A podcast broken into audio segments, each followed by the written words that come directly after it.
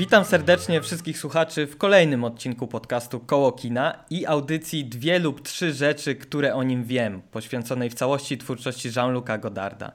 Witam także mojego dzisiejszego gościa, Julię Palmowską, którą pewnie wielu z Was może kojarzyć z innego podcastu, z podcastu Inna Kultura, gdzie, jeśli dobrze kojarzę, zajmujecie się chyba e, głównie aktualnościami na rynku kinowym, więc nie jesteśmy jakąś tam konkurencją dla siebie. Cześć Julio. Nie, absolutnie. E, cześć, cześć. Witam wszystkich słuchaczy, witam Cię Tomku. Może chcesz e, nam przy okazji tutaj powiedzieć, czym się tam zajmujecie? Może chcesz zareklamować od razu? Mogę zareklamować, oczywiście. E, Ja mówię o popkulturze głównie mm, w podcaście Inna Kultura, który współprowadzę razem z Janem Urbanowiczem i Michałem Kaczoniem. E, Odcinki pojawiają się co tydzień i tak jak właśnie Tomek powiedział, zajmujemy się aktualnościami w kinie i telewizji i prowadzę również swoją, e, swoją stronę na Facebooku, fanpage e, Palma Kulturalna i tam już piszę o, o, o różnych rzeczach, bo piszę zarówno o kulturze, zarówno o sprawach społecznych. I czasami śpiewasz. Do wyboru do koloru. E, tak, i śpiewam, ale to już nie tam. To już nie tam. Okej, okej. Dobrze, dzisiaj porozmawiamy sobie o kolejnym pełnometrażowym filmie e, fabularnym Godarda, czyli Kobieta jest kobietą, Infem et Infem. Dlatego, jak sam tytuł wskazuje, bardzo się cieszę, że jednak to ty jesteś moim gościem. E, Mogę też zdradzić, że w kolejnym odcinku też pojawi się e, kobieta, moja koleżanka ze studiów Martyna, więc na przestrzeni czterech odcinków z gośćmi zostanie zachowany pewien taki parytet. I, i, i, i chciałbym też, jak zwykle, rozpocząć tutaj tą naszą dyskusję od paru słów na temat narodzin, samego pomysłu, kontekstu produkcyjnego, historycznego, który może nie jest aż tak fascynujący jak w przypadku poprzednich dzieł, a szczególnie żołnierzyka, ale nadal myślę, że mogę obiecać kilka jakichś ciekawych anegdot tam z planu, z produkcji e, i dopiero później sobie przejdziemy do tej e, dyskusji na temat e, naszych odczuć po odświeżeniu sobie tego filmu, bo pewnie tak jak ja oglądałaś go jakoś niedawno, się domyślam, prawda? Tak, tak, tak. Hmm. Kilka dni temu i powtórzyłam go sobie dzisiaj jeszcze. A, no to super, to pod, czyli podwójnie. Tak, bardzo na świeżo. I tak samo ci się podobał? Lepiej, gorzej? E, wiesz co, to też e, zależało od tego, e, ten dwukrotny seans, że ja pierwszy raz wpadłam, przy pierwszym seansie wpadłam na taki głupi pomysł obejrzenia go tuż przed olimpiadą. I po prostu tak się stresowałam, że...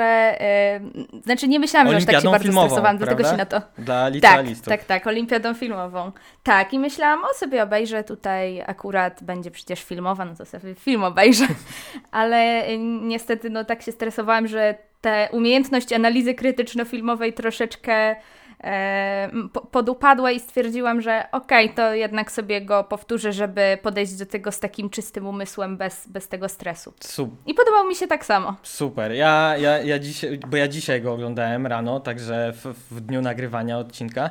E, I e, mam, wydaje mi się, cieka ciekawą interpretację. To znaczy, zupełnie inaczej zinterpretowałem pewne wydarzenia w tym filmie, więc e, jestem ciekaw, czy się z tym zgodzisz, jak już do tego dojdziemy.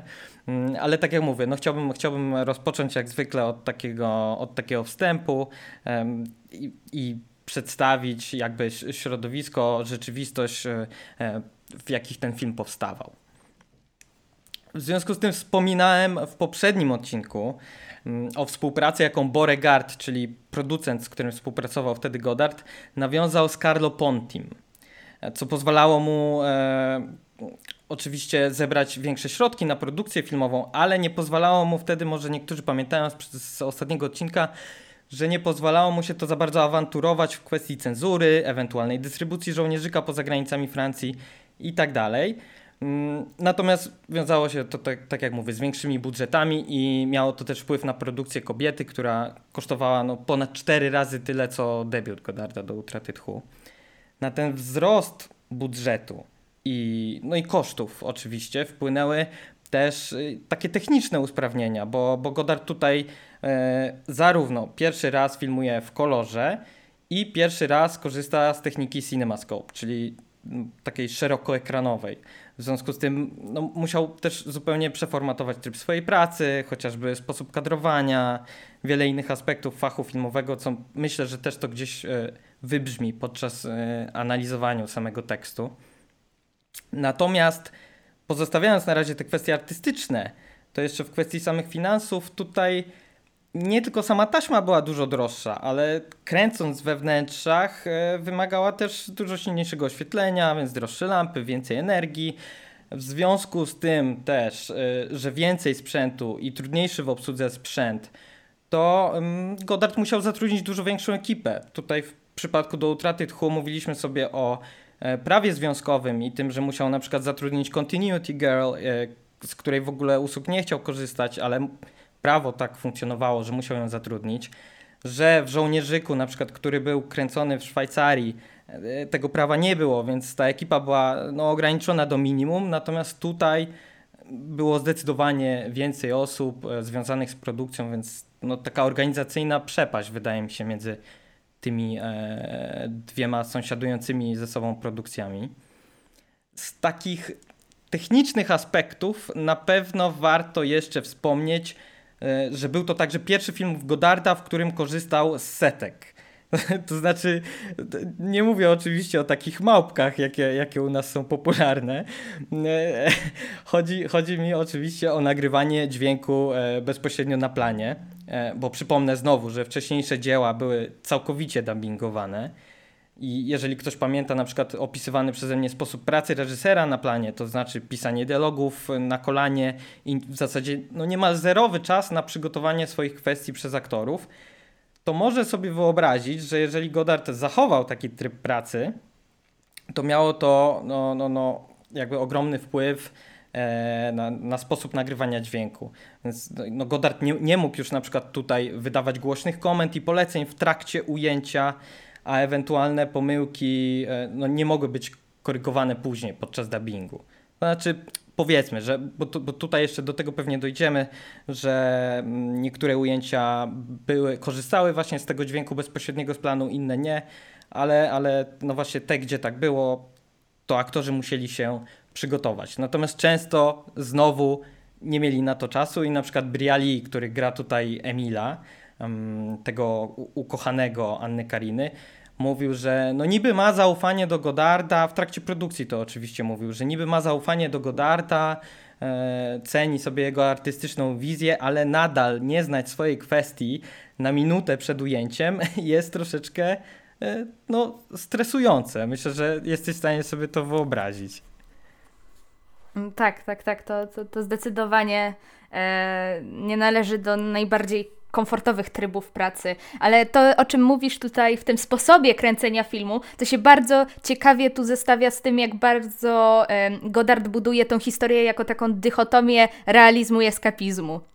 Tak, tak, nie no, zdecydowanie tutaj. A wiesz co, ja jeszcze tak w sumie chciałem się ciebie zapytać, e, bo, bo jedną rzeczą jest to, że tutaj pojawiają się wątki autobiograficzne, prawda? Jak zwykle. E, natomiast e, czy zauważyłem, bo w Żołnierzyku opowiadałem o takiej scenie, e, kiedy uwidoczniła się obecność Godarda na planie i to na przykład, że to on przeprowadza wywiad z tą Kariną. I czy na przykład, e, e skoro oglądałaś dwa razy ten film pod rząd, to może rzuciło ci się w oczy, rzuciła ci się w oczy jakaś scena w tym filmie, gdzie można by znaleźć właśnie taki ślad tego, że coś, że coś może poszło nie tak, ale zostało to zachowane na filmie, właśnie chodzi mi o tą rzeczywistość planową, o tą, że ci aktorzy nie mieli zbyt dużo czasu, żeby się przygotować i tak dalej. Powiem ci, że teraz mi tak trudno przywołać bo, konkretnie. Bo ja nie jestem pewien, czy tak faktycznie było, ale mm. miałem wrażenie, na pewno kojarzysz tą scenę, kiedy, e, kiedy Karina płacze E, mhm. Kiedy Karina płacze, taka zdesperowana, w momencie, kiedy Emil wyznaje jej brak chęci posiadania dziecka. I ona zaczyna tak. mylić się. Jest tak, ona się opiera albo o ściany, albo o otwarte drzwi.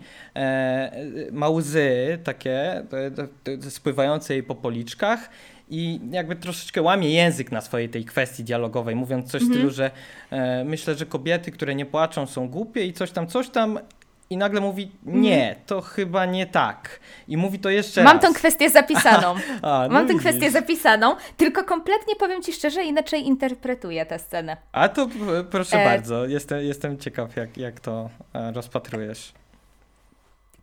Ten film jest w ogóle e, dość dziwny, w swo- znaczy dość dziwny. E, patrząc na to, że właściwie miał premierę e, na kilka lat przed e, tą rewolucją seksualną we Francji, e, rozmowy na temat równouprawnienia już trwały od dłuższego czasu, to on podchodzi do tej kobiecości w taki, można powiedzieć, bardzo tradycyjny sposób. I w tym momencie, e, kiedy Anna Karina mówi, płaczące, e, kiedy Emil mówi, płaczące kobiety są obrzydliwe, na co Angela odpowiada, płacząca kobieta jest piękna, powinno się piętnować kobiety, które nie płaczą, nowoczesne kobiety, które udają, nie, to nie tak. Kobieta, która nie płacze jest głupia. Nowoczesne kobiety, które próbują e, udawać mężczyzn, mam was wszystkich dość. I jakby ja to interpretuję jako e, taką niechęć do przeciwstawienia się e, tym, tym nowoczesnym, można powiedzieć, nowoczesnemu pojęciu e, kobiecości. E, niechęć do takiej jakby E, jest, no mówimy o filmie, który wyszedł w 1961 roku, więc może to być troszeczkę nadinterpretacja, ale niechęć do e, tej takiej zinternalizowanej mizoginii, e, gdzie faktycznie mówi, że kobieta, która nie płacze, jest głupia. I ostatecznie właśnie ona nie, do, nie widzę tego jako pomyłkę w tej kwestii, tylko takie wycofanie się z radykalnego osądu. Bardziej w ten sposób to, szczerze Ale tak mówiąc, tak jakby interpretuję. się bała mm, odpowiedzi tego swojego kochanka, czy... Um, troszkę zarówno jakby się bała, odpo- y, zarówno jakby się bała odpowiedzi swojego ko kochanka, jak i by bała się w jakiej pozycji ją to stawia. Jako w pozycji tej oceniającej kobiety, gdzie ona się przeciwstawia Emilowi e, chwilę wcześniej, że, że właśnie, że dlaczego... E, ona wcześniej pyta, że dlaczego kobiety muszą płakać. On mówi, że no, kobiety są przyczyną płaczu, e, a ona równocześnie chce obronić trochę tą, e, tą naturę kobiecą. Chce obronić to, że, że, że, że, płacz, że płaczą, chce, chce obronić to, jakie są, ale jakby ja to widzę, że ona w ogóle chce obronić, y, chce, chce, chce obronić kobiety w jakikolwiek sposób. Nie chce tej. Tak, jako, jako tak. I zauważa w sobie tak, i zauważa w sobie, że w tym akcie desperacji ona sama robi to samo, co ten Emil. Więc ostatecznie się wycofuje i mówi, że w ogóle to tak, wszystko, ale to, to wszystkich jest, to, mam to, dość. co powiedziałeś, to jest y, celne, bo no tak naprawdę ten film to jest taka e, film o walce płci, e, podsycony jakimiś takimi heheszkami, jakimiś e, niektóre, niektóre żarty są bardziej inteligentne, inne żarty są bardziej takie mm, gdzieś z jakiegoś wesela i, i jakby wujek tam e, po, po, po właśnie, po seteczce m, z, zaczął, zaczął jakimiś żartami na temat seksualności kobiet rzucać, więc, mm, więc faktycznie tutaj ten, ten wątek no, jak, jak sam tytuł wskazuje, kobiecy, ale generalnie relacji kobiet i mężczyzn e, jest silny. Jeżeli już tak e, w sumie płynnie przeszliśmy do tego, co się dzieje w tej scenie i już zaczęliśmy rozmawiać o postaciach, to e, no właśnie, może warto by po prostu ja, ja zawsze powtarzam, że e, i będę się tego trzymał uparcie, że najlepsze fabułę najlepszych filmów e, można bardzo łatwo skrócić. I mm, chciałbym Ciebie poprosić może o. Mm, e, tutaj o przedstawienie, co się tak naprawdę w tym filmie dzieje, kto co chce od kogo i, i, dlaczego nie. No to tak, główną bohaterką filmu jest Angela, grana przez Annę Karinę, która jest y, tancerką erotyczną w takim no, do, dość, dość obskurnym, ale oczywiście kolorowym e, lokalu, e, często Zodiac. odwiedzanym przez tak, klubie, klubie Zodiak, odwiedzanym przez, przez e, starszych mężczyzn. I wielkim jej marzeniem tak dość nagle staje się e, macierzyństwo. E, Angela bardzo chce zajść w ciążę, jednakże e, sprzeciwia się temu jej mąż, e, jej mąż Emil. E, I Angela postanawia w pewien, e, ponieważ w Angeli kocha się również w pewien sposób przyjaciel Emila, Alfred, mm, i Angela postanawia troszeczkę z jego pomocą wzbudzić zazdrość w Emilu. Angela w ogóle przeżywa w tym filmie taki kryzys egzystencjalny, więc, e, przez, e, więc tutaj mamy możliwość wysłuchania, zobaczenia takiego e, świadomości jej troszeczkę, e, więc ona tam przez cały film dochodzi do przeróżnych związków, raz się, e, raz się zastanawia, jak tego męża przekonać, e, raz się zastanawia, jak wykorzystać tego Alfreda. E, głównym jakby jej chęcią, która zostaje przez cały film jest to, żeby być matką. Tak, ona powtarza wielokrotnie, że, że chce Bobasa po prostu w domu. Tak. E, no, czy, generalnie mamy tu więc do czynienia z takim e, klasycznym, nieklasycznym, z jakimś trójkątem miłosnym. E, I mm. ostatnio mm, Adam w poprzednim odcinku wspominał w kontekście żołnierzyka o Julie Jim Truffaut, co, co ja skwitowałem mm. taką e, konstatacją, że lepszym filmem jest Sztuka Życia na przykład w reżyserii Ernsta Lubicza. Mm. I tutaj y, nie wiem, czy pamiętasz, jak Alfred, czyli postać Belmondo, ma na nazwisko w tym filmie, w Kobieta jest kobietą? Nie potrafię tego wymówić. Więc... A widzisz, to właśnie, to jest Alfred Lubicz. E, Tak, mhm. i, i, i no właśnie to jest, to jest to nawiązanie takie bezpośrednie w diegezie do, do sztuki życia Ernsta Lubicza, mm, do filmu, który też się opiera właśnie na takim e, trójkącie, dwóch mężczyzn, dwóch przyjaciół i jedna, no i, no i kobieta pomiędzy nimi, oczywiście oboje są w niej zakochani. Mm, I to właśnie ten y, film też jak Godet wyróżniał jako model romantyczny dla relacji bohaterów e, w Kobieta jest kobietą. Z kolei y, jeszcze w kwestii um, Truffaut i z Jean Moreau, która e, no oczywiście była gwiazdą e, Żula i Jim i pojawia się tutaj w, w Kobieta jest kobietą. Kojarzysz może w której scenie to było? Mm, Taka, on, ona miała taką, taki fioletowy płaszcz na sobie. Nie, może jej nie rozpoznałaś, ale ona, ona była w takiej scenie, w barowej scenie z Belmondo, jak Belmondo czeka na Karinę. Pamiętam to w trakcie filmu, jaki jest, ale później. Mm. E...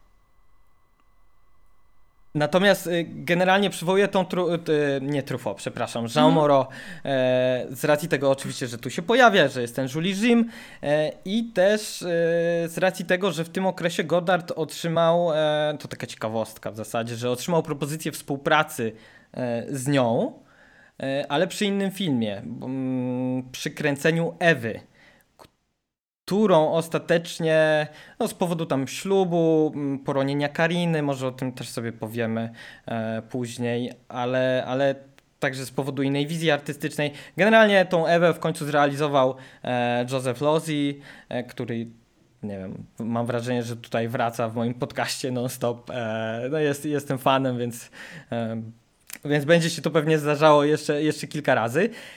Ewa była zresztą adaptacją powieści e, Jamesa Chase'a, która pojawia się w tej scenie. To, to jest w ogóle jedna z moich ulubionych scen w tym filmie. Mm, mówię o Kobieta jest kobietą kiedy bohaterowie obrażają się na siebie, nie odzywają się do siebie mm. i e, wyciągają z regału te, te wszystkie książki i korzystają z fragmentów tak. tytułów, e, żeby ze sobą rozmawiać w taki komiczny, ja bym powiedział, że wręcz slapstickowy mam wrażenie sposób. Mm, no tak, ta scena jest akurat bardzo niedorzeczna, więc tutaj slapstick faktycznie może być jakimś odwołaniem. A, a czy tobie może się, no nie wiem, z jakimiś innymi filmami może kobieta skojarzyła, no bo tutaj wszyscy zawsze mówią, że to jest takie podejście do musicalu e, Godarda, nie wiem, może z jakimś mhm. musicalem konkretnym, może z jakimś konkretnym bohaterem ci się skojarzyło?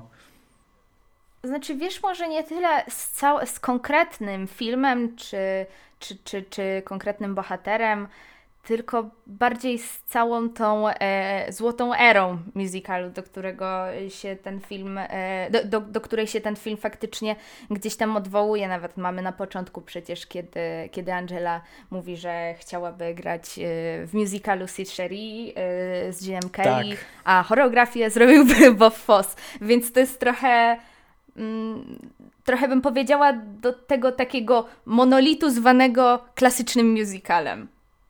Tak, no tutaj, tak, ta, ta, ta wypowiedź Kariny była taka no, znacząca, bezpośrednio jakby odwołująca nie tylko formą, ale tutaj w dialogu też jest to odwołanie um, jakby do, do, do, tego gatunku, który w pewnym sensie próbuje być tutaj e, imitowany. I, I, też, no właśnie, ta, często te wypowiedzi Kariny e, są kierowane bezpośrednio do widza, prawda? Już, już nawet w, nie wiem mm. czy w mhm. pierwszym ujęciu, ale w pierwszej scenie, jak ona wychodzi chyba z kawiarni, to tam już mamy mm, takie ujęcie, kiedy, kiedy Karina mruga e, okiem e, do, do widza, łamie tą czwartą ścianę.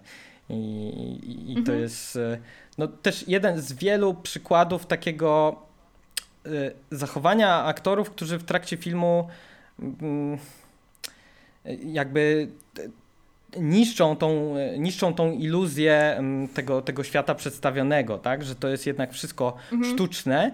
Mm, to ja, ja ostatnio się spotkałem z takim określeniem Królikiewicza, który analizował filmy Godarda, że to jest takie luzowanie e, żyletki. Że naprawdę ty, ja, ja mam wrażenie, że w tym filmie faktycznie są takie momenty, szczególnie e, gdzie mamy akompaniament muzyczny, że gdyby Godard nie zastosowywał takich e, dystansujących technik, e, no wręcz mających wymiar taki typowo brechtowski, to, mhm. to ten film naprawdę mógłby łapać ludzi tak mocno za serce i wyciskać z nich nawet łzy. Natomiast, y, bo, bo tu faktycznie te niektóre sceny romantyczne są takie emocjonalne, natomiast Godard właśnie luzuje tą żyletkę, żeby nie zabić tego widza i, i, i jednak, i jednak troszeczkę się dystansuje. Nie wiem, nie wiem, czy też miałaś takie wrażenie.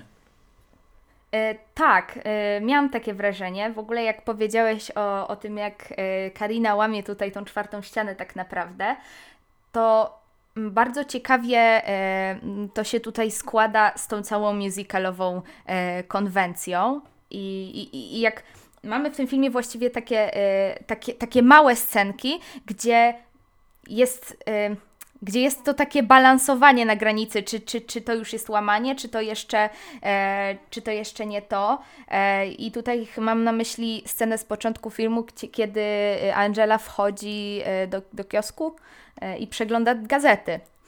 E, I to są też dość konkretne gazety mm, w kontekście. Tak, to jest, to jest w ogóle chyba to jest w ogóle chyba księgarnia, w której e, Briali pracuje, Emil. Tak mi się wydaje przynajmniej. Tak, tak, tak. To, tak, i tam, tam fajnie, właśnie to jest jedna z pierwszych scen i tam fajnie jest zarysowany ten konflikt, który później jest osią tego filmu że, że, chodzi o dziecko, tak? Mamy, z jednej strony mamy dzieci, którzy się tak, e, które się tak zwracają do tego Brialiego, do Emila, że on mhm. im daje bajki do poczytania, a one by, te, te, te dzieciaki chciałyby coś e, bardziej sexy.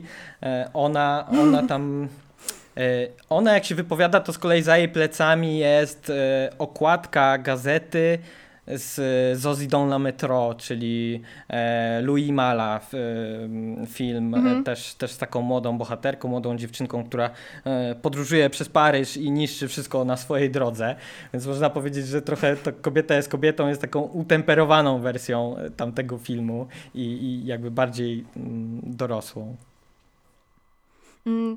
No tak, tak, tak. E, jeśli chodzi o tą bohaterkę Kariny, to tutaj bardzo ważnym środkiem jest ta muzyka właśnie.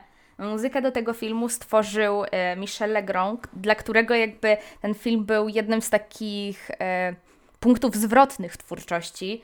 E, no, on później jeszcze zrobi do, mu, muzykę do takich klasyków musicalu jak Parasolki z Cherburga czy Panienki z Rochefort, a potem ostatecznie dostanie dwa Oscary za piosenkę, za Jentl chyba i za sprawę Tomasa Crowna, tak. E, więc, ale jak tutaj ta muzyka jest e, kompletnie jakby ona ma tak kompletnie inną rolę niż normalnie się to zdarza w musicalu. E, tutaj jest to jakby taka, ta, taka fantasmagoria e, tej Angeli. Mm, ona poprzez ten musical prowadzi w jakiś sposób swój monolog wewnętrzny, a równocześnie, kiedy mamy takie kiedy jest ta e, piosenka jej. E, no właśnie, bo ta piosenka to jest tym, tak naprawdę jedyny taki, można powiedzieć, że typowo musicalowy numer w tym filmie. Tak. Bo tak naprawdę głównie tam mamy mm, raczej jakiś akompaniament muzyczny, czasami diegetyczny, mm -hmm. gdzieś tam z radia dochodzący na przykład, czasami mm -hmm. niediegetyczny, e, więc tak naprawdę takich typowo musicalowych numerów to oprócz tej piosenki Angeli nie ma. Mhm. Gdzie tu i tak ten, e, ten numer jest typowo musicalowy i nietypowo, bo, e, bo jednak e, jak ta Angela tam śpiewa, jakby nie ma żadnego instrumentalnego tła, tylko mamy kawałek instrumentalny, kawałek śpiewa Angela, kawałek instrumentalny, kawałek śpiewa Angela. To i tak jest, to i tak jest jakaś, jakaś jakby, jakby to powiedzieć, to i tak nie jest typowe. No tak, bo to jest, to, to, to jest tak eksperyment jest Godarda właśnie w warstwie dźwiękowej na takim poziomie strukturalnym, można powiedzieć, bo to, bo to było wszystko zaplanowane. Też znowu, to jest w pewnym sensie jakiś zabieg dystansujący. My nie jesteśmy w stanie się do końca wczuć w tą piosenkę, w to, o czym ta Karina śpiewa, no bo raz mamy dźwięk z takiego mhm. źródła, mm. raz, raz go nie mamy, a raz jeszcze z innego źródła. I na przykład... Y efektem tego, bo, bo, bo, tu chodziło o to, żeby naprzemiennie stosować właśnie ujęcia, gdzie są wykorzystane setki, czyli dźwięk z planu i naprzemiennie e, e, ujęcia, gdzie jest albo dubbing, albo, albo jeszcze dubbing z podłożoną e, muzyką. Dlatego tutaj mamy te momenty ciszy mhm. i momenty e, z muzyką i efekt był taki, że w niektórych e, sytuacjach, ja słyszałem o sytuacji z Nicei, że po prostu skonfudowani widzowie wychodzili z sal kinowych, e, bo no, myśleli, że to jest awaria systemu dźwiękowego, że, co, że coś, coś tutaj mm. nie działa, tak? Więc to faktycznie w ogóle to, to jest fascynujące. Na to uwagę, to jest mm. no, fak faktycznie tak było i to było zamierzone. W ogóle to jest fascynujące, jak bardzo odbiór tego filmu zmienił się od czasów premiery. Gdzie jednak od, przy, w trakcie po premierze, e, w tych pierwszych latach, te pierwsze recenzje nie były entuzjastyczne i to zarówno ze względu na podejście Godarda do kobiecości, jak i ze względu na podejście Godarda do konwencji musicalowej, gdzie na przykład, e, to chyba Ibert e, powiedział, napisał, że, że on właściwie nie szanuje muzyki, to jest podejście takie, Ale to we tak parafrazując. Klasie, tak? Powiem szczerze, że, że nie jestem pewna. Wydaje mi się, że to, że to napisał Ro Ro Roger Ebert w swojej A, recenzji. No tak, no. A, tak mi się wydaje, to, to, ale to nie jestem pewna. To wszystko no wyjaśnię. Tak. Pe pewnie jeszcze do tego dojdziemy, ale, ale, ale no, no jednak mimo wszystko film wygrał w Berlinie i Karina też, też dostała nagrodę. Tak, tak, tak. Ale no, ja akurat Iberta zbytnio nie cenię, więc, więc to by się zgadzało tutaj. To, to, powiem tak, ja, ja akurat z Ibertem też się sama często nie zgadzam w stosunku do tego, co, co, co pisał. Um, ale, ale tak natknęło, jakby jak natknęłam się na tę wypowiedź, no faktycznie by się zgadzało ze względu na jego podejście, że to on mógł tutaj wskazać ten pogardliwy stosunek Godarda do muzyki w tym filmie. No tak, może, może, może, właśnie mu przy, mo, hmm. może właśnie mu przeszkadzało to, że nie mógł się zidentyfikować z tą Kariną. On, ja mam wrażenie zawsze, tak. że on tak emocjonalnie podchodzi do tych, do tych filmów. Tak, on chyba nawet mówił, że kino to emocje. Mm. To, to chyba z, z, on, on, tak powtarzał przy każdym, przy każdym, e, ja, przy każdej okazji. Tak, ja, ja, ja bym jeszcze chciał, bo poruszyłaś y, dla mnie bardzo ważny, y, bardzo istotny wątek e, kompozytora, czyli Michela Legronda. E, I wspomniałaś oczywiście o filmach Demiego, czyli, czyli Parasolkach i Panienkach z Rochefort. E, to też jest w sumie też taki łącznik, no bo ta Karina już mówiliśmy, że ona by chciała wystąpić z Ginem Kellym, a właśnie w Panienkach z Rochefort jest taki gościnny występ Gina Kelly'ego. Tam w ogóle tam jest gwiazdorska obsada, tak? Bo mamy siostry, Dorlac i Denef, mamy e, Michela Piccoliego, kto tam jeszcze grał? E, Daniel Derrier, gdzie ostatnio jakiś film oglądałem, ktoś, ktoś mówił właśnie, że, że o, nowa fala to po prostu zastąpiła Daniel Darie e, właśnie Anną, Anną Kariną i, i, i, tyle, i tyle. Natomiast e, moim ulubionym, mm, moją ulubioną ścieżką dźwiękową do filmu, którą stworzył Michel Legrand, E, to jest e, ścieżka dźwiękowa do filmu. Uwaga, uwaga, zgadujemy jakiego reżysera? Józefa Losiego. I to jest, e, to jest film The Go-Between. To, to się nazywa po, mhm. posłaniec po polsku, tak to się nazywa. Mhm. Także e, no, sam film oczywiście jest e, świetny, sama ścieżka dźwiękowa, którą można sobie posłuchać na YouTubie, e, ja często po prostu tak sobie ją puszczam w tle, jest, jest e, naprawdę wyborna. No, nie powinno to, przynajmniej mnie to nigdy nie dziwiło, bo to była kolejna kolaboracja tego reżysera e, z Haroldem Pinterem, też jednym z moich ulubionych scenarzystów. Także, także tu chciałem taką prywatę jeszcze, mm, jeszcze, jeszcze wprowadzić.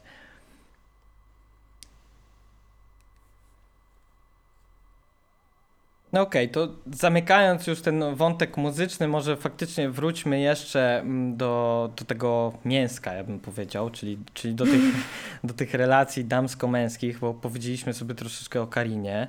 E, e, no a właśnie, jak są mężczyźni przedstawiani? Ja może tu jeszcze zacznę od takiej, wydaje mi się, zabawnej anegdoty, szczególnie w kontekście tych relacji damsko-męskich, bo no kontakty Kariny z Godardem na planie, biorąc jeszcze pod uwagę to, o czym mówiliśmy o sposobie pracy, one były bardzo napięte. To znaczy często się kłócili i często się godzili, wyznawali sobie nienawiść, miłość na zmianę i tak dalej, i tak. I e, Briali razem z Belmondo no, wyrażali często swoje niezadowolenie, nawet nie z tego faktu, że oni się kłócą, ale z tego, że ona pochłania zainteresowanie reżysera, że on im nie poświęca zbyt dużo uwagi na planie, nie podpowiada i tak dalej, i tak dalej. I jakby byli, byli bardzo wokalni w tej kwestii. E, no i co zrobił Godard? Godard e, postanowił po prostu z nich sobie zażartować i pewnego dnia e, przyjechał na plan z dwoma takimi wielkimi bukietami kwiatów dla każdego z tych panów, jak dla takich div operowych niemal, że, że, że generalnie proszę bardzo, chcieliście być traktowani jak księżniczki, to macie. Także no właśnie, czy, czy ci ich bohaterowie to też są takie księżniczki, księżniczki szukające uwagi, czy, czy no właśnie, jak, jak tutaj interpretować tych mężczyzn, jak oni są portretowani w tym filmie. Do tego jeszcze, co powiedziałeś, to bym dorzuciła to, jak Belmondo się tam w ogóle znalazł. E, czyli, że właściwie no, nie chciał wystąpić w tym filmie, znaczy nie chciał, bo no, drugoplanowa rola, rola drugoplanowa. Hmm. Tak, no, taki, taki Belmondo niech się nie będzie fatygował do drugoplanowej roli. znaczy myślę, że no, ze względu akurat, że to było też rok po do utraty tchu, no to jednak faktycznie nikt by nie chciał wtedy e, wystąpić od razu w roli drugoplanowej, no ale niestety kontrakt z, z, z Borgardem go zobowiązywał do, do, do takiego występu. Mm, I to trochę ciekawie wybrzmiewa w kontekście, w kontekście tego jego Alfreda. Znaczy, ten, ten, ten jego Alfred, po pierwsze, chce być. No jest zakochany w jakiś sposób w tej, w tej e, Angeli. Ja, ja, ja, powtarzam cały czas zakochany w jakiś sposób, bo cały czas mówimy o e, dziewczynie jego przyjaciela. Znaczy, tak. Tak. Mm, partnerce, więc to jednak jest e, specyficzny rodzaj e, upodobania, ale tak naprawdę. Mo można to tak ale tak, na ale tak naprawdę to jak patrzymy na to, w jaki, w jaki sposób w tym filmie są ułożone sceny, to zaczynamy od relacji z tym Alfredem. Bliżej poznajemy najpierw tego Alfreda. Hmm, bliżej poznajemy jego nastawienie. On tam nawet e, jej. E, ją pyta, dlaczego, dlaczego nie kocha jego, to ona mówi, że dlaczego kochamy Mila? No bo jest przystojny i inteligentny, a ty nie. Po czym przechodzimy do, e, do tych scenek musicalowych, e, znaczy musicalowych, gdzie on, oni, oni powtarzają te pozy obok siebie, prawda? Takie. Tak, jak z Egiptu. Czy potrafisz coś, zrobić coś tak? Stylu, tak? To o tym mówisz? Czy? Tak, tak, tak, tak. To jest tak, tak, tak. To jest ta sekwencja. I, i jakby y, mamy też tą scenę, gdzie y, Alfred z, z tym płaceniem za hotel. Yy, mówi, że czy zapłacił? Nie, no tak, pewnie. Szuka tam w e, notesie, no, prawda? Tak. No, może, dlatego Belmondo w kalendarzu. Przyjął, może dlatego Belmondo przyjął tą rolę, bo musiał zapłacić w końcu ten rachunek za hotel. tak, no bar, bar, przypuszczam, że tak, ale ostatecznie tak naprawdę to ten Alfred jest moim zdaniem znacznie bardziej interesującym bohaterem niż Emil. Tak mówisz, bo lubisz Emil... Belmondo po prostu. Yy, no, nie, nie będę zaprzeczać, ale odchodząc od moich upodobań, to e, znaczy najbardziej z tego filmu to Anna Karina jest najfajniejsza mm, tak. i gdzieś tam z nią się też najłatwiej utożsamić, ale no, ten jego bohater jest bardziej niejednoznaczny. No samo, zacznijmy od tej, tego tej, tego zauroczenia e, dziewczyną, dziewczyną przyjaciela. Przechodzimy przez te jego e, sceny, w której on faktycznie zgrywa takiego zawadiakę. Emil wchodzi bardziej w takie stereotypy. Tak, e, tak, bo wszystkie te sceny u nich w mieszkaniu to jest taka no właśnie ścieranie się stereotypów męskiego, damskiego, to co mamy na początku tam to jest no, dla mnie zabawna scena, kiedy mm, on wraca do mieszkania i się pyta, czy włączyła mecz w radio, tak? Bo gra Real Madryt z FC tak. Barceloną tak. i dlaczego tego, no to przecież to jest, to jest żart rodem z, ze świata według kiepskich, prawda? Tak, tak, Hali, Halinka, Halinka włącz mnie tutaj mecz mecz. Tak, dokładnie. W ogóle ta scena, e, kiedy on wraca do domu, ona bardzo ciekawie i tak dosadnie zestawia e, tą, tą, tą dychotomię kobiecości i męskości i też to nastawienie Angeli e, do.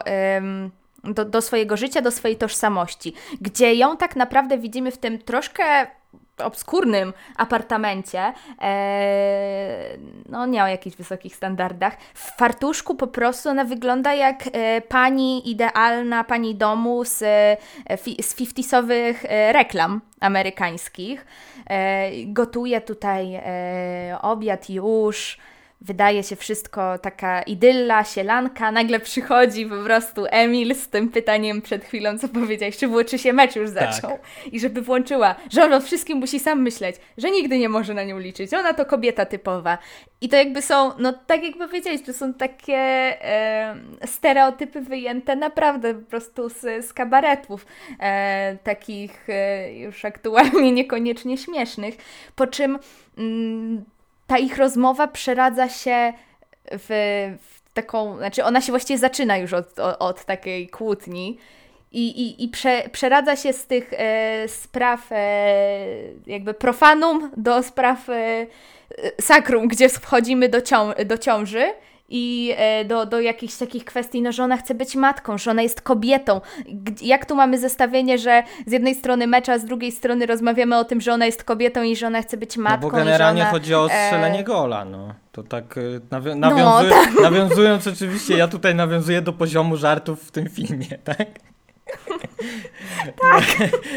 No, tak, troszkę e, tak. No, ale właśnie to jest ciekawe, że te żarty, no właśnie, są na takim poziomie strzelania gola, e, ale one funkcjonują, one działają w tym filmie, mam wrażenie, dlatego, że Goddard umiejętnie żongluje tonami. To znaczy, że wie, mhm. kiedy e, właśnie podkręcić muzykę jakąś taką melodramatyczną, e, kiedy po prostu wrzucić napis, e, zrobić pauzę, że aktorzy się nie ruszają i wrzucić e, po prostu e, tak zaaranżować mizą pas, że pojawia się jakiś napis, który mówi nam o uczuciach danych bohaterów. Mm. I tak dalej, i tak dalej. Także wydaje mi się, że to jest, to, to trzeba podkreślić, że mimo mm, tych żartów takich prostych, no nie wiem czy ordynarnych, ale takich, które myślę, że są w stanie rozśmieszyć e, różnego widza, ale to na poziomie takim e, formalnym funkcjonuje właśnie dzięki takiemu umiejętnemu żonglowaniu tymi, to co mówiliśmy na początku, że i gatunkami, i, i tutaj po prostu tonem e, na przestrzeni mhm. danej sceny nawet, już nie mówię w ogóle na przestrzeni całego filmu, ale danej sceny. Tutaj gdzieś tam w tych dialogach się ujawnia e, to takie, e, te, ta, ta, taka tendencja czy umiłowanie Godarda do łączenia w, w takiej małej przestrzeni, e, w małym e, tak naprawdę w, nie, w, nie, w niewielkim e, czasie, w niedługim czasie wielu takich e, skrajnych tonów to, to już chyba w, w jednym z poprzednich odcinków padło, jak pamiętam, że, że, że jest e, scena gdzieś tam, jak bohaterowie się, się, się całują, czy tutaj e, w łóżku coś robią, a, na, a obok leżą plakaty, wiszą plakaty z Mozartem, czy, czy płyty, coś takiego. już tak parafrazuję. Tak, no takie to, typ, typowo jakby... postmodernistyczne mm. łączenie kultury tak, wysokiej łączenie. i niskiej, prawda? Z niskiej, tak, z niską, tak. I tutaj to się ujawnia jakby w samych dialogach, gdzie, znaczy, może nie w, samym w, samej jakby e, kulturze niskiej czy, czy, czy, czy wysokiej, ale mimo wszystko no, w tej jednej scence zamykają się e, problemy małżeńskie, e, które można streścić do kłótni od piłki nożnej do dziecka. Gdzie to jest jednak no, troszeczkę inna wada, e, in, inna waga problemu. Nie włączyłaś, e, nie włączyłaś mi meczu w radiu, a e, nie chcesz mieć ze mną dziecka. I, i tak naprawdę Godard to kondensuje w bardzo, w bardzo krótkim czasie. Um, i, i, to, I to jakby nic dziwnego, że na koniec Anna Karina mówi, że ma wszystkiego dość. Patrząc na to, w jakiej scenie ją e, tutaj jej partner umieścił. Zdecydowanie. Mnie, ja bym teraz, może to jest odpowiedni moment, żebym tutaj odkrył przed tobą karty i to, co mnie właśnie uderzyło przy tym e, ponownym obejrzeniu filmu i, i, i ta... I, no bo nie wiem, czy to wybrzmiało, jak opowiadaliśmy sobie fabułę, że mhm. ona ostatecznie, prawda, zachodzi w ciążę. Przynajmniej tak jest to zasugerowane. Zasugerowane jest mhm. też, że e, że to Alfred, tak, że ona idzie do Alfreda, z nim mhm. e, z nim uprawia seks, później wraca do domu e, i Briali tak, żeby e, no też z nią uprawia seks po to, żeby po prostu nie można było ustalić od ojcostwa, powiedzmy, tak? E, tak. Więc e, no właśnie. I mnie tutaj to się to jakby ta ostatnia scena, ja zupełnie. Najpierw zacząłem e, rozmyślać nad pewnym wątkiem, który się przewija w tym filmie, pewnym motywem, mhm. i w związku z tym później zacząłem tą scenę interpretować zupełnie inaczej. I to jest taki motyw e, prawdy, po prostu prawdy i kłamstwa, e, który przewija się w wielu scenach. Między innymi mhm. bardzo silnie w rozmowie przy butelce wina, właśnie tam Angeli z Alfredem, gdzie kobieta prosi go najpierw, żeby skłamał. On mówi, że na dworzu pada deszcz, potem prosi go, żeby powiedział prawdę. Mhm. On wtedy mówi, że na zewnątrz świeci słońce. I Angela generalnie jest niepocieszona takim jego mm, pokerowym, niezmiennym wyrazem na twarzy. Więc narzeka mhm. i, i, to jest taki problem właśnie, no nie wiem, filozoficzny, epistemologiczny, że, że przecież prawda powinna się czymś różnić od kłamstwa. I tu jest, mhm. mam wrażenie, e, gwóźdź e, programu e, tego filmu. Mm, I, i to, to, to, tak jak mówię, to się przewija też w innych scenach. Na przykład wcześniej się pyta o różnicę w łączeniu słów w języku francuskim, to znaczy, czy jest jakaś różnica między, na przykład, tu wymyślam, bo nie pamiętam, co ona mówiła, ale czy jest różnica między sformułowaniem smutny niedźwiedź, a niedźwiedź, który jest smutny.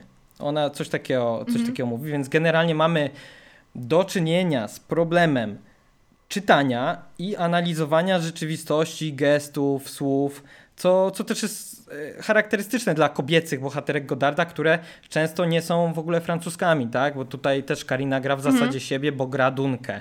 Ona tam mówi, że, mhm. um, no, że jak muszą wziąć ślub, to ona tam wyśle e, po papiery swoje tam z Kopenhagi i tak, tak, dalej. Także ona tutaj gra Dunkę i, i ten wątek, podobnie jak Jean Seberg, która jest ze Stanów, um, to tutaj ten, ten wątek lingwistyczny jakby jest podtrzymany. I z jednej strony mhm. Ja uważam, że za puentę tego wątku można potraktować tę opowieść Belmondo, na pewno ją pamiętasz, o kobiecie, która wysyła dwa listy do dwóch kochanków. E, mhm.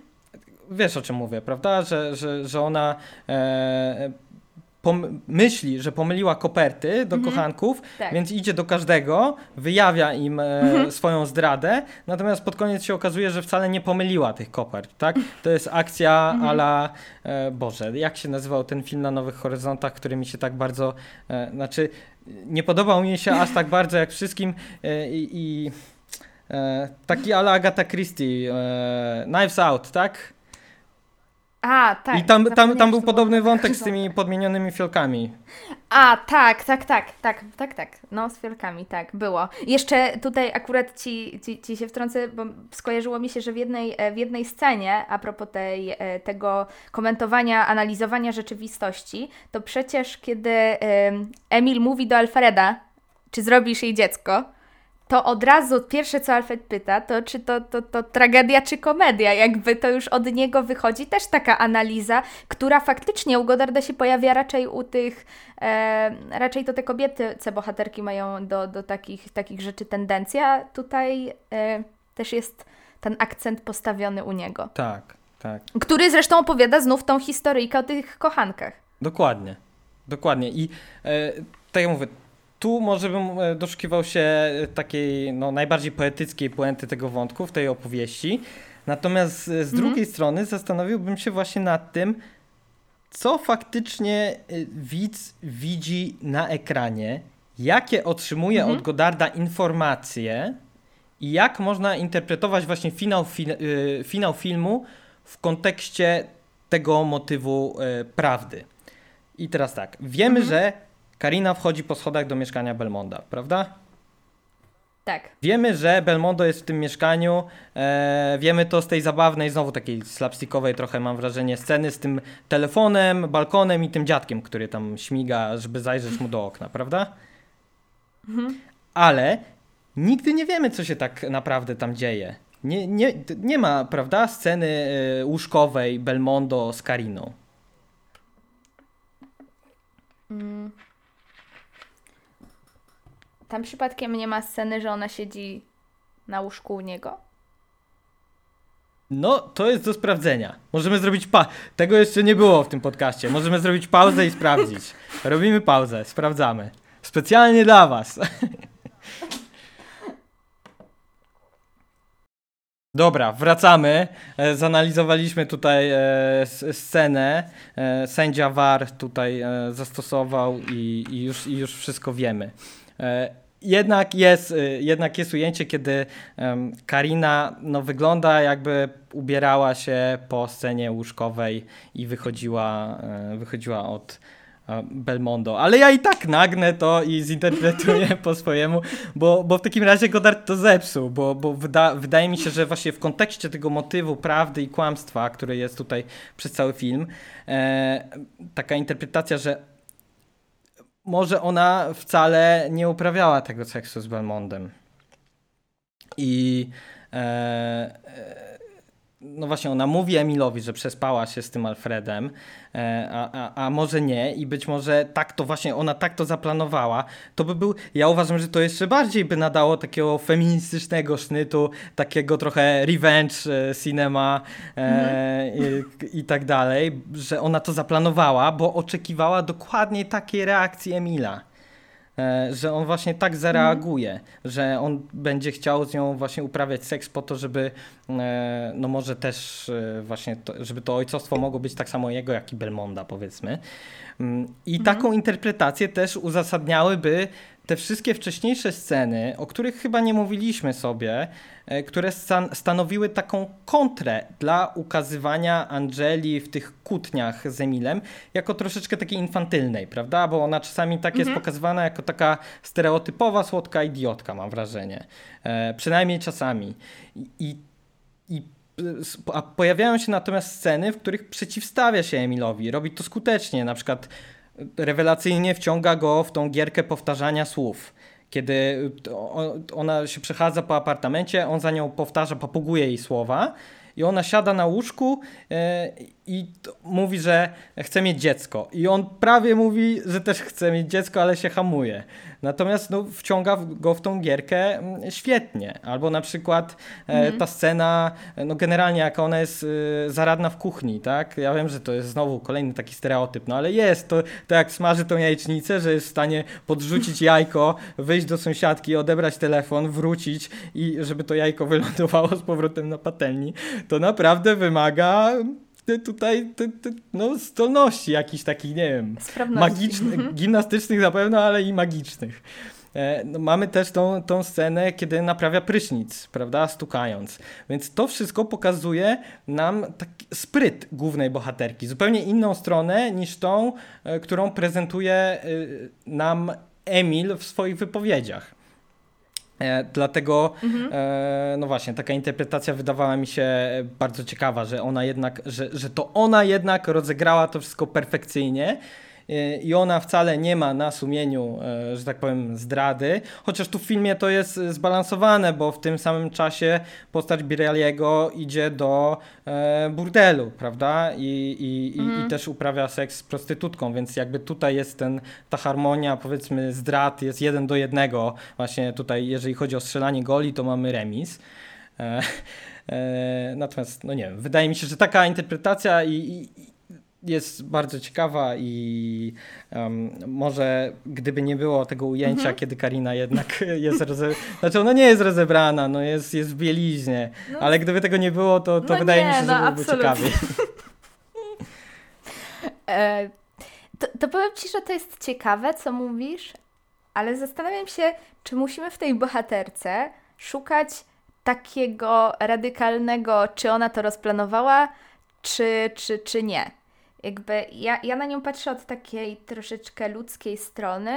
Kobiety, która mm, bardzo by chciała e, i, i, i jakby ma, ma pewne narzędzia, dzięki któremu, to, no to co powiedziałeś na przykład, że go tak do tego powtarzania, że jest e, taką, można powiedzieć, jako pani domu, to jest wręcz e, kobieta marzeń, e, takiego stereo, stereotypowa kobieta marzeń, stereotypowego mężczyzny. I, I może mogłaby, i, i może by chciała, może by była w stanie, ale w tym momencie jej największym życiowym pragnieniem y, jest dziecko. Że ona po prostu w tym momencie poczuła ten instynkt macierzyński, w tym momencie ona by chciała to dziecko mieć z Emilem, którego kocha, ale on nie chce, więc ona jest taka trochę z jednej strony jest bardzo, y, jest faktycznie często y, pokazywana jako infantylna, szczególnie przez niego, E, jest faktycznie osobą żyjącą w takim trochę wyimaginowanym świecie, tym właśnie no, no na, na, tej, na tym poziomie właśnie tutaj Godard się odwołuje do tej musicalowej konwencji, do tych klasyków złotej ery. A z drugiej strony faktycznie e, no, no, no ma, taką swo- ma taką swoją siłę, jest w jakiś sposób e, osobą zdecydowaną, radzi sobie w życiu, e, tylko że no w tym momencie celem, żeby ona była spełniona, jest to dziecko. I co z tego, że chciałaby jedną rzecz i drugą, jak dzięki temu nie może mieć tego dziecka. Co z tego, że, że jakby chciałaby żyć z tym Emilem idealnie? Ona ma idealną wizję, kiedy on wchodzi do tego domu. Ona wyśle po dokumenty y, do Kopenhagi, oni wezmą ślub już teraz, zaraz będzie dziecko, już chwilę wcześniej przecież mierzy te dni płodne i wszystko wydaje się idealne. Do tego momentu właściwie nie ma żadnego dramatu. Ona, y, ta Angela dochodzi do, y, za co ją kochają mężczyźni? No za wszystko wraca, jest szczęśliwa, no tak, wraca, jest szczęśliwa, e, gotuje ten obiad, już się tak wydaje, że wszystko jest idealne. On nagle mówi nie i wszystko się rozpada, bo jak ona by go nie kochała, to w tym momencie najważniejsze jest dziecko. I ona bardzo by chciała to rozplanować. No on już od razu, on od razu znajduje, że, że co, Alfred, zrobi się jej dziecko, zrobi się jej dziecko, no e, tak jakby, jak to się po polsku mówi, teasować. No tak, prowo prowokował go po prostu. Prowokował, tak. Mm. Prowokował i wiedząc też, e, jak, jakie on ma do niej Tutaj nastawienie. ja nie wiem, czy pamiętasz, ale, też... ale on jej odmawia mm. seksu, no e, dlaczego? Bo, mm. no bo on nie może się przemęczać, bo ma wyścig rowerowy w niedzielę. Tak, tak, tak, tak, tak dokładnie. jest jego usprawiedliwienie. To, jest... to, w ogóle mi się kojarzy z takim znów... filmem mm -hmm. z Kolimowskiego. Znaczy kojarzy, mm. kojarzy mi się dlatego, że film był po francusku, chociaż zrealizowany w Belgii. E, ale no właśnie, też była gwiazda. Film jest sam w sobie jest nowofalowy, jest po francusku. E, mhm. Głównym bohaterem jest Jean-Pierre Lot i tam też cały film polega na tym, no tutaj nie polega na tym, że on ma wyścig mhm. rowerowy, ale tam tak jest, że on się zakochuje, ale w tej miłości przeszkadza to, że on mm, szuka auta, żeby wziąć udział w zbliżającym się wyścigu, więc to jest dla niego najważniejsze, nie? To jest ciekawe, bo ja wiem o jakim ty filmie mówisz i za Chiny sobie nie mogę przypomnieć, e, przypomnieć jak on się nazywa. Le Depart, e, ale jak się to po polsku nazywa, nie może, może wy, wyścig, ten... albo mhm. start, chyba start. M może jakoś tak. Um, no tak, no ale w tym momencie ten cały jej domek z kart idealnie zbudowany, on się tak rozpada i ona szuka różnych sposobów. Ona szuka, korzysta zarówno z tej swojej strony infantylnej, jak i korzysta z tej strony e, zdecydowanej. Tro, trochę tutaj e, przypomina w tym planie, jak mi o tym powiedziałeś, to mi się przypomniał film Obiecująca młoda kobieta, ostatni film, jaki Aha. mógłby Ci się w ogóle spodobać. ale, ale tak mi się przypomniała ta wizja bardzo, słuchaj, zgodna z tym, co jest w tamtym filmie zaprezentowane. Y, i tak naprawdę, czy to jest dostatecznie ważne, czy ona się przespała z jednym, czy z dwoma?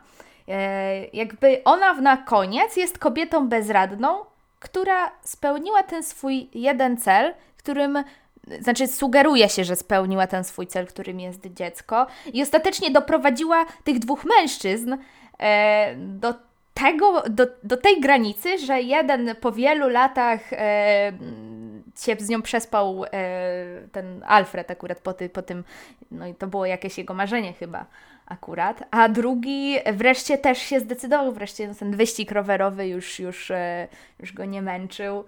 Czyli Anna Jakby... Karina jest tutaj dobrą wróżką i spełnia życzenia wszystkich, jak i również swoje. trochę, trochę tak. Ostatecznie mam wrażenie, że yy, wskutek pewnych wypadków sprawia, że inni też ostatecznie muszą, muszą spełnić, yy, albo muszą spełnić jej życzenia, albo mają okazję spełnić swoje, bo tutaj no ci, ci dwaj bohaterowie, no to jednak też z różnych pobudek tutaj robią. Ciekawe jest to, co powiedziałeś w ogóle o tym e, bohaterze, o, o Emilu, e, jak on mówi o tym wyścigu rowerowym, że, że on jest zmęczony, mimo iż ona jakby chce. To, to też jest dość taki stereotyp e, pod tytułem e, jedno chce, drugie nie chce. No tak. I, i, I jakby, no, ma, mówimy o latach 60., to, to jakby jeszcze jest ten czas, gdzie się mówiło, że e, jak kobieta nie chce, to musi, a jak mężczyzna nie chce, to, to może. No, więc jakby te, te, taki znak czasów ta, tamtych. Może i tak. Ja, ja, ja po prostu nie wiem, wydaje mi się, że mm -hmm. jakby na, na, poziomie, no właśnie, może po prostu za daleko poszedłem w interpretację, ale na poziomie ty, tych wątków, różnych motywów, takiej intelektualnej analizy mi się wydało to ciekawe i e, wydaje, mm -hmm. wydaje mi się, że to jest coś, co by zrobił właśnie Lubicz że to jest dokładnie to mhm. coś, e, to, że takie, takie rozwiązanie by zastosował. Mm, więc być może ten, e, to, że Alfred ma na nazwisko Lubicz i to, że Godard wprost się inspiruje mm, sztuką życia, e, to to mnie skłoniło do, do, do pójścia w tą stronę. Dlaczego e, Godard może nie do końca jednak po, poszedł w tą stronę, to znaczy to ujęcie sugeruje jedno, że może faktycznie doszło do, do seksu między Kariną a Belmondo, to mam wrażenie też mógł być efekt właśnie tej całej otoczki autobiograficznej. To znaczy e, tego, mhm. że no podobnie jak ten związek ekranowy, to związek e, Kariny z Godardem też się troszeczkę chylił już tam ku końcowi. E, jakieś takie pojawiły, pojawiały się rozłamy i mm, też w tym filmie dość profetycznie można powiedzieć, że zakładał istotny aspekt ciąży i pojawienia się dziecka, no bo przecież Karina niedługo po filmie zachodzi w ciążę i niestety no, no, no, poroniła, poroniła e, i mhm. nie wiem, no można dodać do tego jeszcze jakieś różne takie e, komicznie przedstawione sytuacje dystansowania się pary w filmie, e, które także miały swoje odzwierciedlenie w życiu prywatnym, to znaczy no słyszałem na przykład o tym, że kiedy Godard, że, że Godard potrafił na przykład wyjeżdżać na wiele dni bez śladu i pozostawiał mm. Karinę samą, już jak była w ciąży. E, I na przykład e, Demi i Warda, którzy no, oni się tak bardzo mocno przyjaźnili, spotykali się w czwórkę, w dwie pary i, i kiedy Demi i Warda przyjeżdżali do Kariny w ciąży, to ona mogła jedynie rozłożyć ręce na pytania o to, gdzie jest Godard. Także... Mm. Ale... Mhm.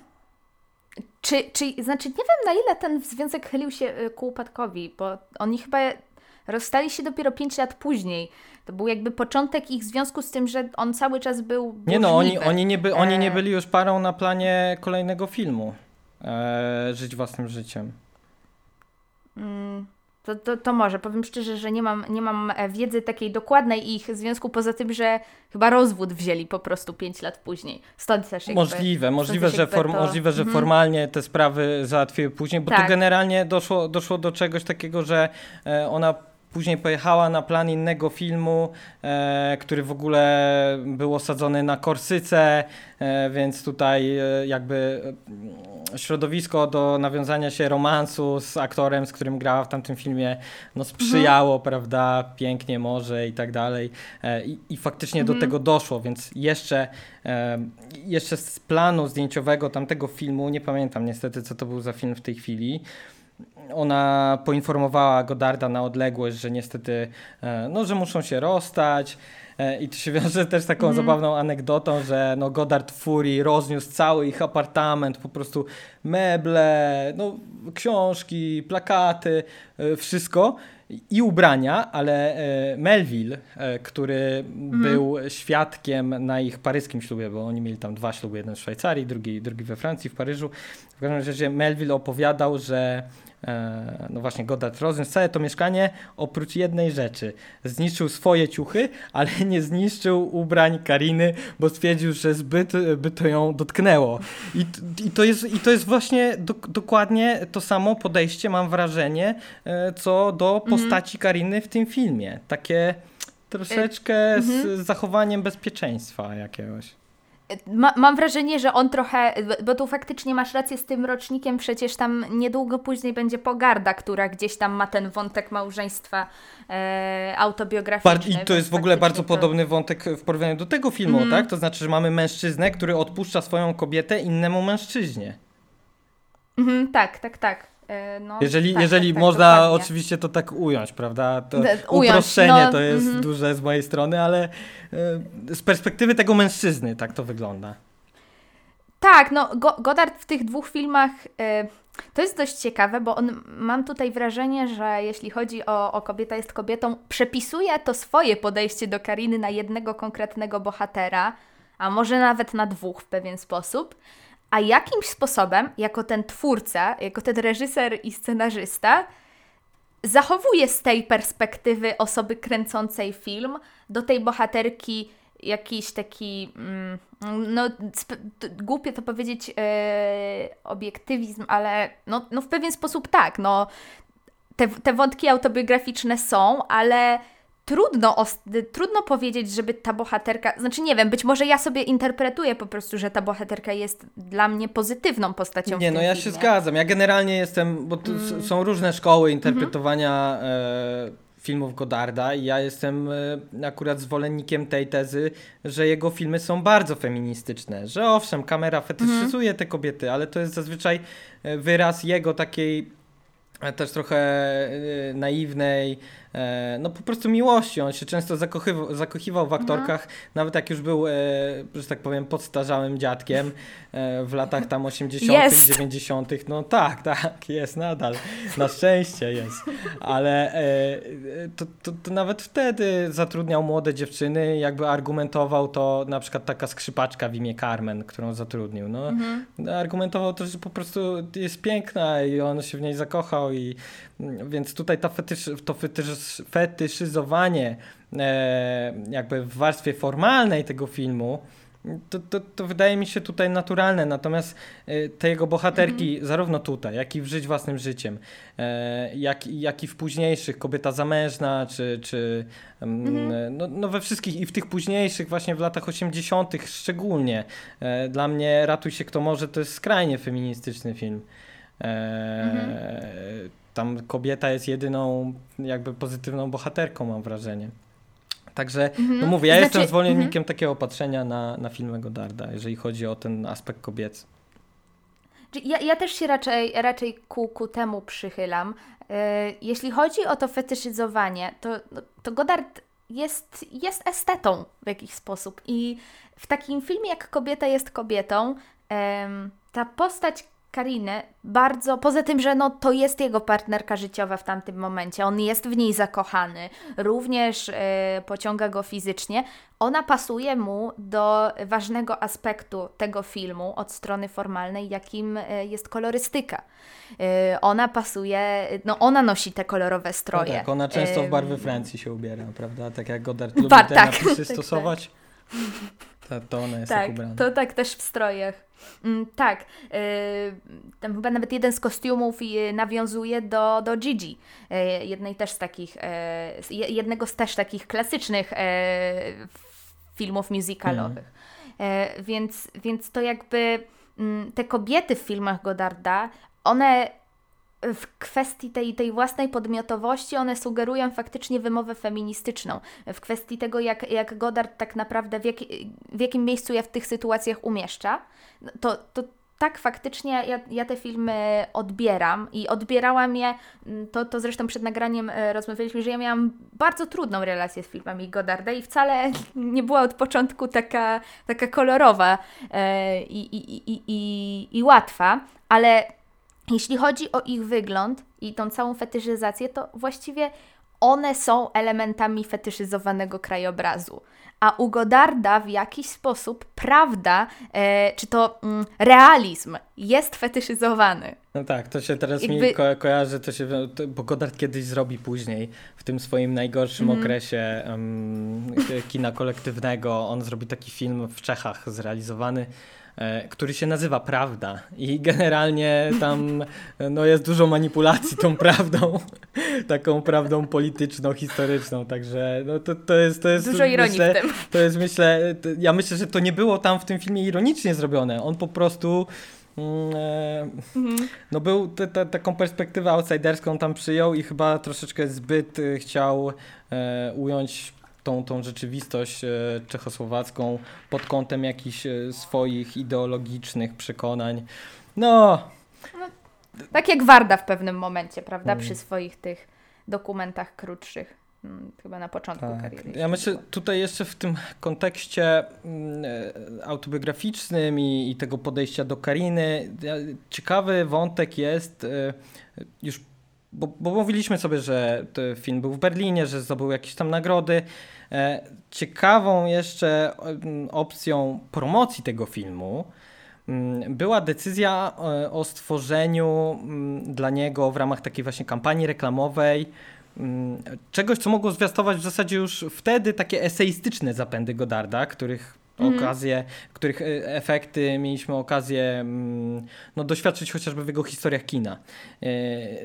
I tutaj po ukończeniu zdjęć Godard nagrał taką płytę gramofonową, tylko no właśnie, przy musicalu e, zamiast, pomijając to, co powiedzieliśmy, że mało tych piosenek było, ale no, jest Michel Legrand i tak dalej, nieważne. Mm, zamiast po prostu skopiować na, ten, na tą płytę gramofonową ścieżkę dźwiękową z filmu, to powycinał jej fragmenty i zmieszał z własnymi takimi refleksjami, jakimiś często niejasnymi monologami, takimi e, właśnie wypowiadanymi też e, silnie steatralizowanym tonem.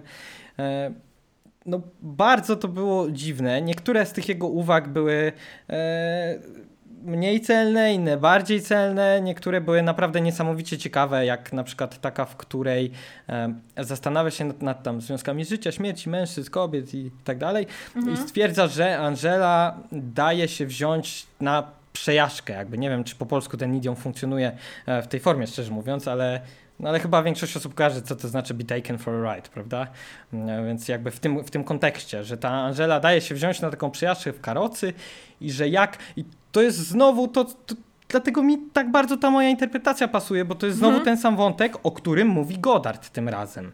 Już bezpośrednio mhm. na tej płycie gramofonowej, że porównuje e, sytuację Angeli do sytuacji Camille e, w filmie Renoira, mhm. że że właśnie Angela będzie się zastanawiać, tak jak ta Camille Renoira, gdzie się kończy teatr, a gdzie się zaczyna prawdziwe życie. On tu się odwołuje oczywiście do Złotej Karocy z Anną Maniani. Być może, nie wiem, widziałaś ten film?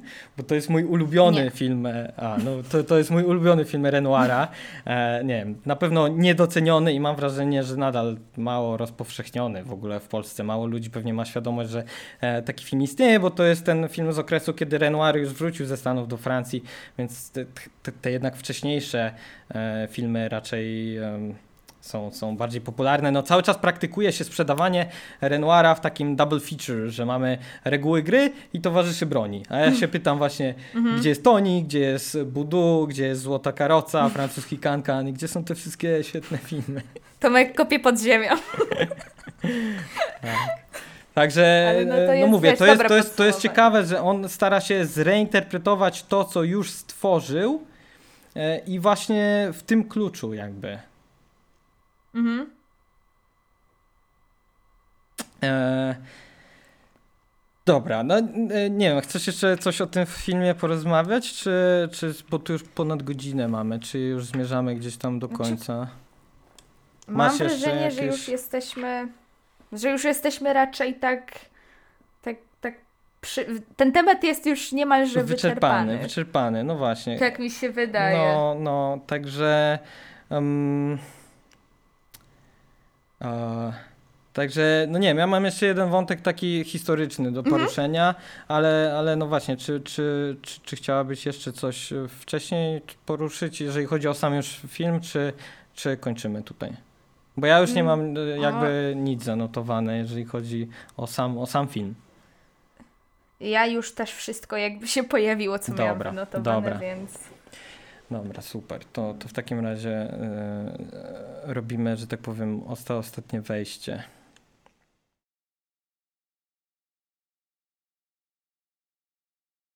Dobrze, myślę, że tutaj na tym e, zakończymy tą naszą analizę tekstową, bo już zresztą wykroczyliśmy poza ten tekst, bo ta płyta jest e, no jakby dodatkiem. Zresztą warto zaznaczyć, że ona nie wyszła, nie pojawiła się. Ona została nagrana, ale nie, nie była dystrybuowana. Mm, powiedzieliśmy sobie o Berlinale, o, o festiwalu, o nagrodach, tam Karina wygrała, film wygrał i tak dalej. Mm. I E, no właśnie, czy chcesz jeszcze może się czymś podzielić, czy zmierzamy e, do końca po prostu? Już tutaj jakieś podsumowanie małe robimy tego. E, też, też myślę, że zakończymy takim ciekawym wątkiem historycznym w kontekście mhm. w ogóle nowej fali, bo tu już mamy tak naprawdę no, trzy lata istnienia tego ruchu, więc myślę, że można tutaj coś podsumować. Mhm. Znaczy na pewno, na pewno chciałabym Ci podziękować za zaproszenie akurat do tego odcinka, ponieważ e, akurat przy, przy jego okazji postanowiłam sobie powtórzyć nie tylko ten film, ale też kilka innych filmów Godarda. Co prawda jestem dopiero na początku i, i, i tak jak jeszcze przed nagraniem mówiłam, że na przykład Żołnierzyka nadal nie widziałam, ale może to zrobię wreszcie po nagraniu. I ten film, jak był te kilka lat temu, przy moich pierwszych, pierwszych takich spotkaniach z Godardem, moim ulubionym jego filmem, mm, jak później e, go sobie gdzieś tam raz po drodze obejrzałam, też bardzo mi się podobał. Tak teraz podoba mi się jeszcze bardziej, ale mam wrażenie, że z troszeczkę innych względów niż było to, e, niż było to wcześniej. E, teraz troszeczkę tak zauważyłam kilka rzeczy, które, które wcześniej mi mam wrażenie umknęły. No głównie ze względu, e, głównie te strukturalne rzeczy, te, te, te, te formalne smaczki, ale to również ze względu na jakiś taki brak jakiegokolwiek warsztatu kilka lat temu, żeby no tak, no, je w ogóle roz, rozmawiamy, zauważyć. Rozmawiamy z, tutaj z Olimpijką, no. tak, a, a wcześniej jak go oglądałam poprzednim razem była Gimbaza, także... dobrze, to w takim razie, no właśnie, powiedzieliśmy, że, że ten, ten, bo ten odbiór też nagrody nagrodami, ale ten, ten odbiór na festiwalu był bardzo pozytywny. E, no mamy tutaj taki niepewny stosunek samego reżysera do skończonego dzieła ze względu, mm, no, według mnie na obraz tej, tej jego relacji z Kariną, czego dowodem ta płyta gramofonowa.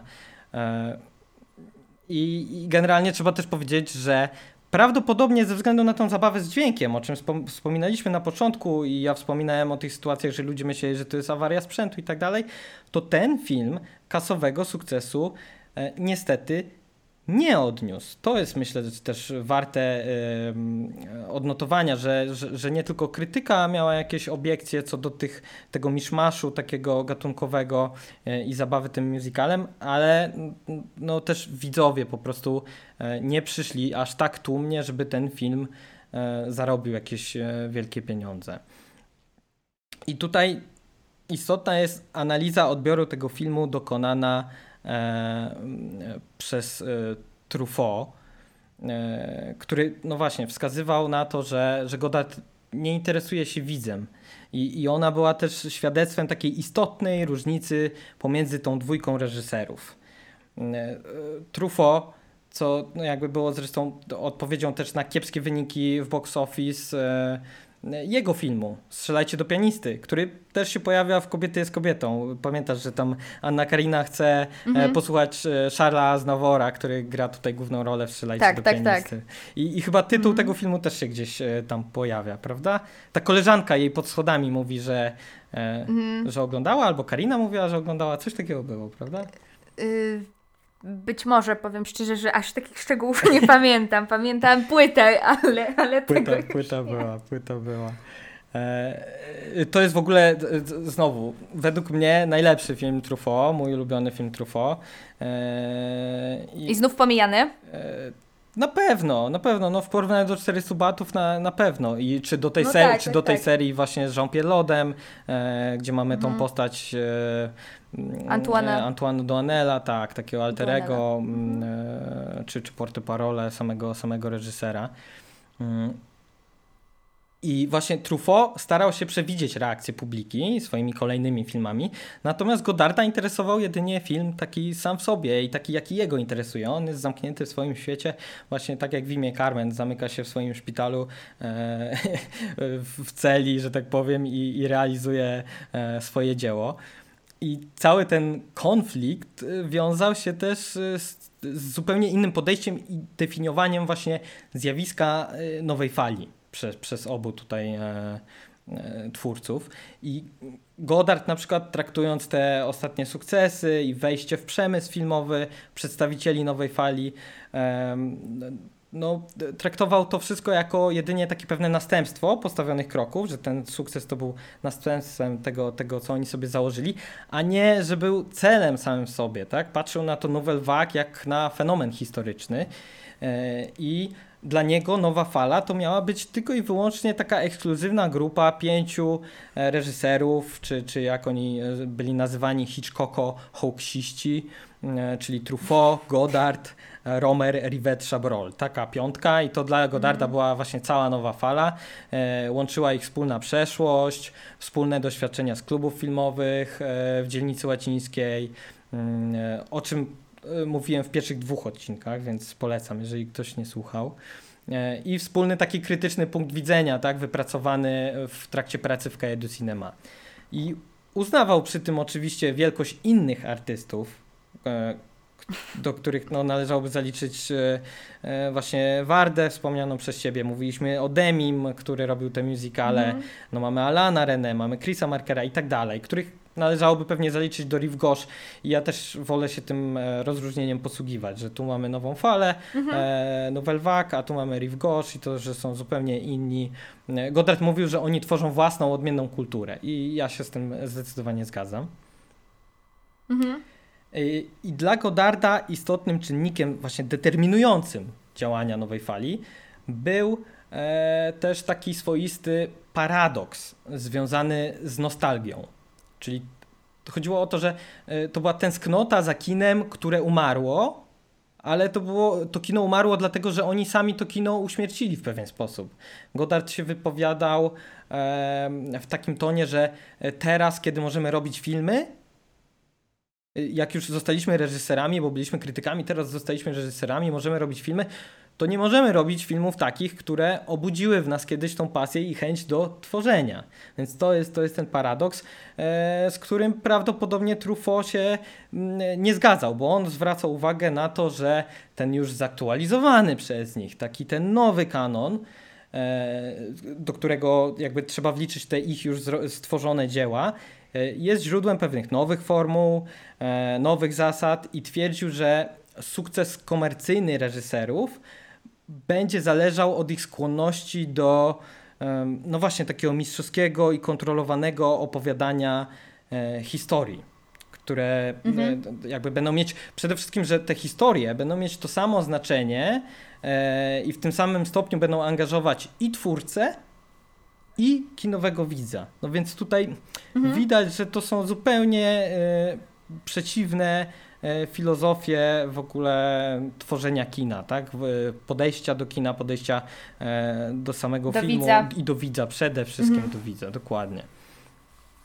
I mhm, tutaj tak, dla, mnie, dla mnie zabawne jest to, na co wskazywał Truffaut e, jako główny problem e, tej, tej nowej fali po tych, po tych paru latach, e, bo on wskazywał palcem na kryzys scenariuszowy, co no, no mówię, brzmi dosyć zabawnie, biorąc pod uwagę jego własny manifest i jego postulaty z początku lat 50., kiedy pisał właśnie o, o tym kinie, e, kinie tradycji w, w, artykule o pewnej tendencji francuskiego kina.